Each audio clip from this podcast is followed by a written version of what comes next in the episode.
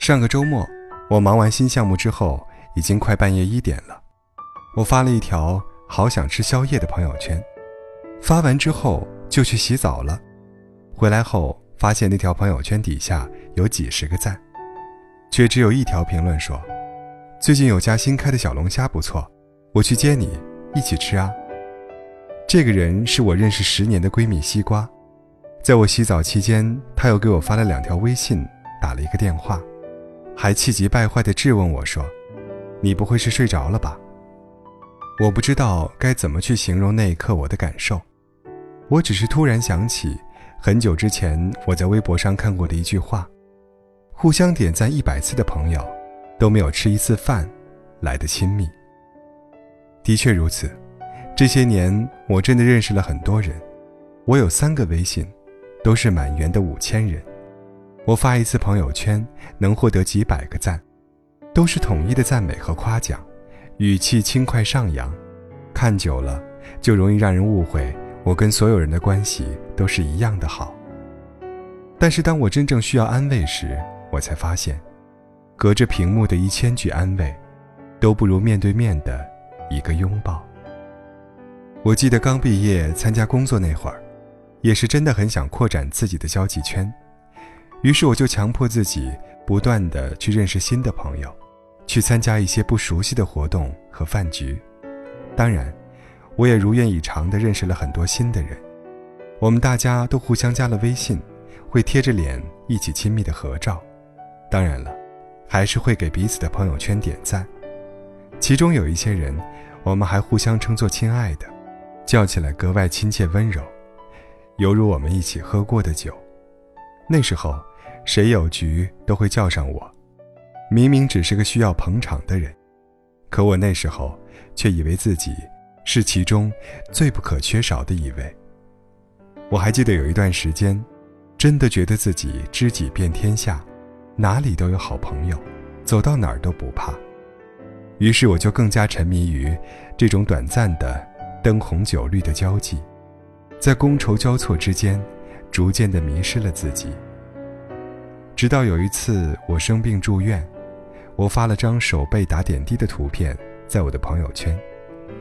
让人惊讶的是，点赞的依然很多，也有很多评论让我注意身体，但急切问我怎么了，在哪个医院，为什么没通知他的朋友，居然还是最开始的那几个。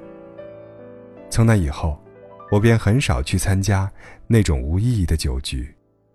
比起一堆人坐在一起自我介绍和暗自攀比，其实我更愿意和几个好朋友坐在大排档喝酒撸串儿，用彼此的糗事下酒，大口喝酒，大口吃肉。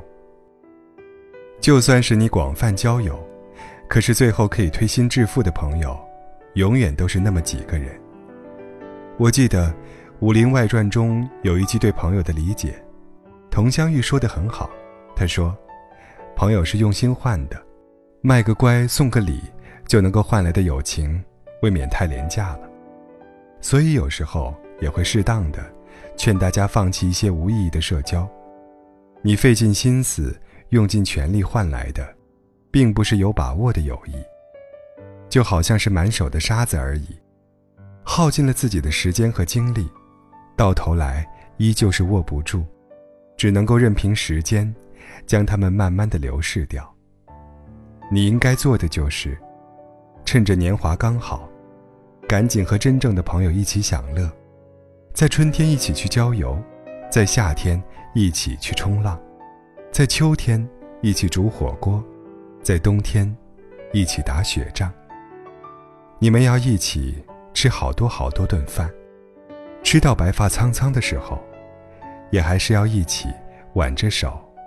做漂亮的姐妹花，所以别光顾着点赞了，我们不如约着见面吃饭吧，好吗？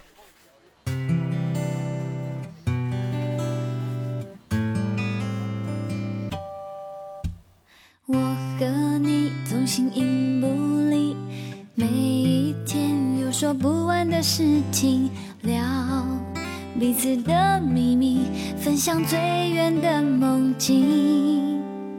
我是你第一个想起，当你有心事需要透透气，像蓝天和白云，你填回我变乌云。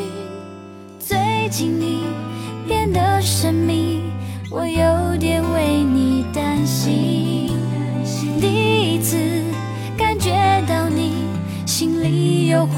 却不想被聆听。谁叫我和你有完美的默契，喜欢相同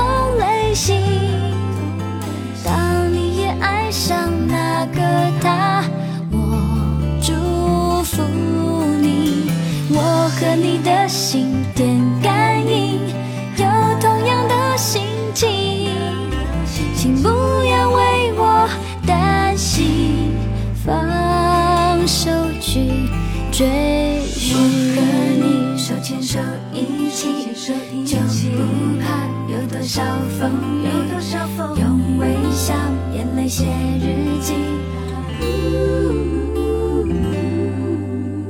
我和你无数的四季，笑和泪灌溉坚定的友谊，有共同的秘密，约好要一起旅行。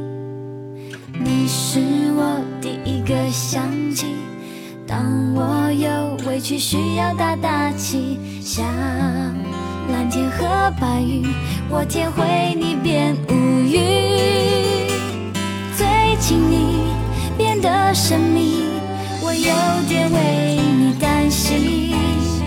第一次感觉到你心里有话，却不想被聆听。谁叫我和完美的默契，喜欢相同类型。当你。也爱上那个他，我祝福你。我和你的心电感应，有同样的心情，请不要为我担心，放手去追寻。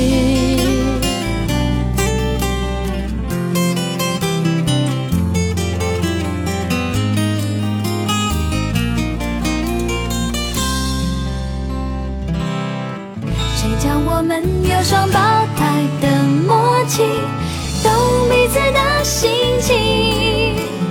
当我们爱上同个他，我祝福你。啦啦啦啦